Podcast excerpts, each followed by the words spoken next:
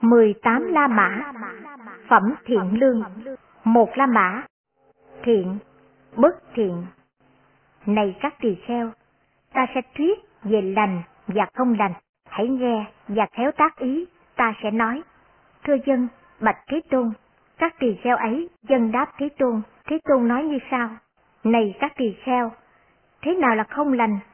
Sát sanh, lấy của không cho, tà kiến. Này các tỳ kheo, đây gọi là không lành.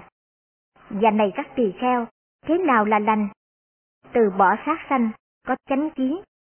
Này các tỳ kheo, đây gọi là lành. Hai la mã đến mười một la mã. Một trăm bảy mươi chín đến một trăm tám mươi tám.